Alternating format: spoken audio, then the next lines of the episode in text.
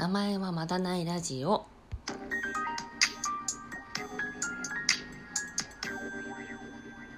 皆さんお元気ですか？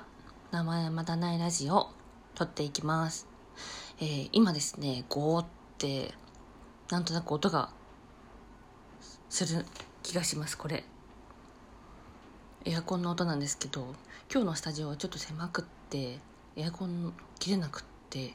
なんでこのまま話してるときっと後ろにさーっと音がするのかなと思いつつ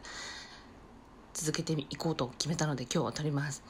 でですね今日は Amazon でピンマイクを買ったので明日以降はこのさーっていう音がノイズですかね。ノイズがなくなるっていうのを期待して、えー今日がこのノイズありの収録最後かなと思っております。えっとですね今日お話ししようと思ってたのはうんまあメイクの話をしようかなと思っていて私がよく撮影でするメイクって結構ナチュラルなものが多いです。うん分かりやすく言うと彼氏のお母さんから好かれそうなメイクというか男性が見て清潔感があってうんと強さがない、うん、よく言えばこうなんていうのかな。よく言えば清潔感があって優しそうで性格も良さそうだなみたいなメイクをよくすることが多いですね。うんなんかこう悪く言うとというかちょっと儚げなとか少し弱そうなとか自己主張しなそうなっていうメイクを意識的にしてるかなと思います。うん私の好みのメイクは何かっていうと割とそっちに近い気はします。まあ好きなというか得意なというか割と好きと得意が近しいなっていうところもあってこのお仕事をいただけてるのはすごくこうストレスなくできてるかなと思っています。うーんざっくりと、まあ、ざっくりと話すのやめようと思ったんですけどざっくりとメイクの話をすると例えばアイラインをしっかり引かないとかあとはそれぞれのパーツの主張を強くしない。うん今やっぱ若い子は赤いリップをよくつけるなっていう感じはするんですけどやっぱ真っ赤なリップつけてると男の人はちょっと引いてしまう人が多いというかあこの子自己主張強そうだなって無意識に思ってしまうことが多いのかなと。なんで仕事の時ですね撮影の時は真っ赤なリップはめったにつけないかなと思います。私自身も真っ赤なリップを女の子につけるっていうのがそこまで好きじゃないかもしれません。どうしてかっていうとどうしても唇に目がいってしまうのでその本人の良さ例えば目とかうんやっぱ本来だったら目とかお肌とかに目がいってほしいなって思うんですよね。その人の良さってすごく出てる場所だと思うので。なんでそのリップの赤が強くなってしまうことっていうのが結構そこに目を行かせないようにしてしまう。そのその人のチャームポイントに。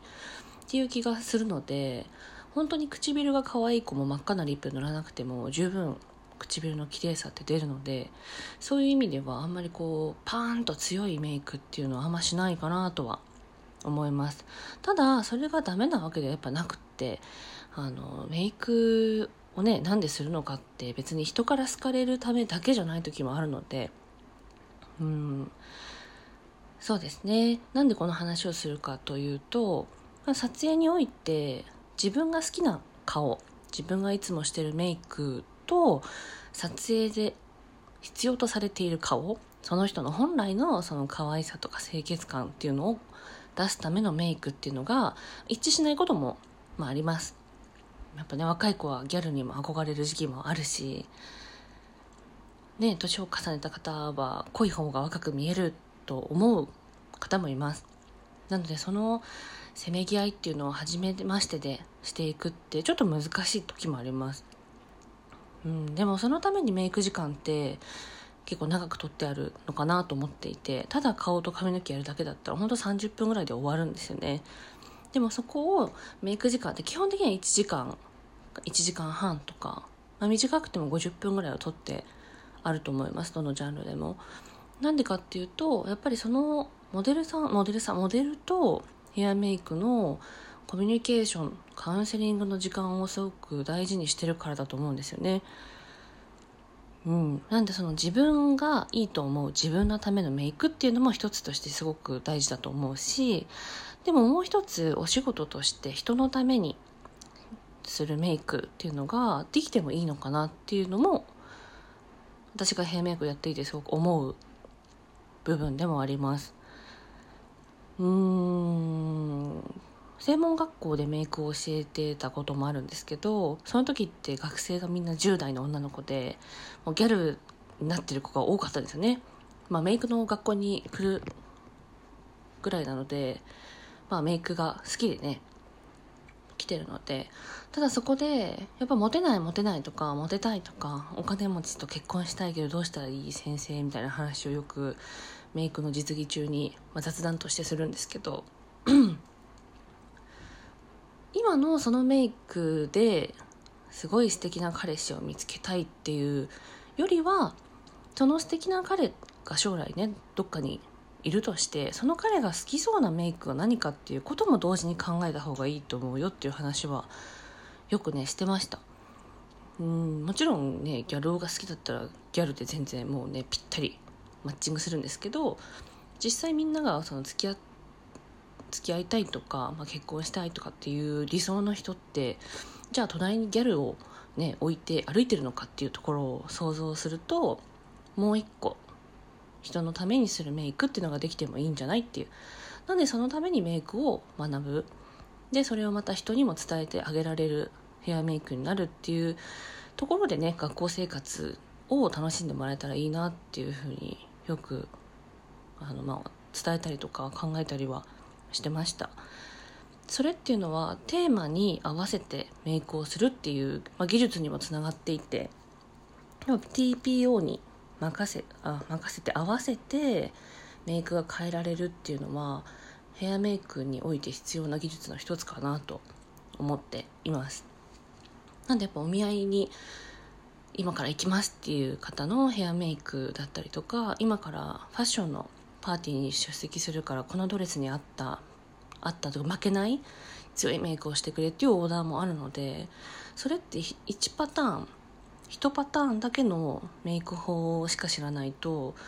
対応ができないっていうか全部同じになっちゃう、うん、やっぱ教えてる駆け出しのメイクさんなんかもどのメイクモデルをメイクしてもメイクの仕上がりが一緒だったりとか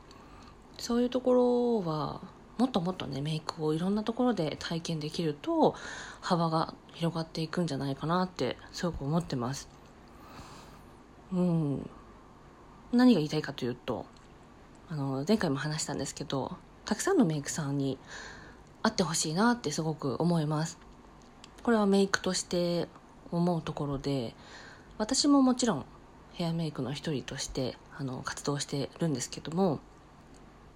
たくさんのメイクさんメイクさんたくさんのメイクに合うことでテーマに合わせてメイクするっていうことがもっと簡単にできるかなと思うんですね。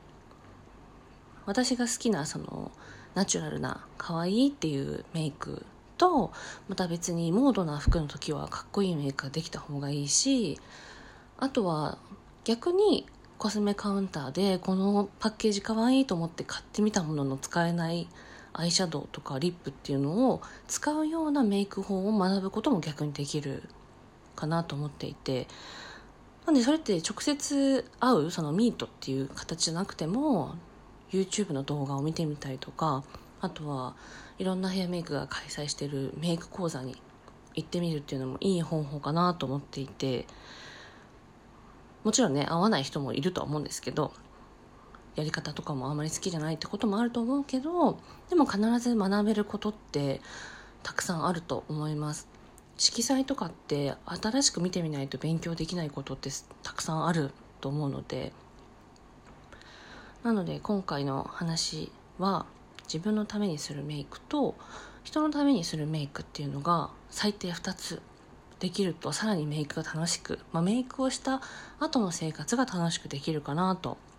思ってます。薄いメイクも好きだけどたまにはこう晴れの日のメイクちょっと濃いめというか強めのメイクですね。それによって可愛くなくなっちゃったら元も子もないんですけど自分の顔のいいところとカバーしたいところをちゃんと認識した上でメイクを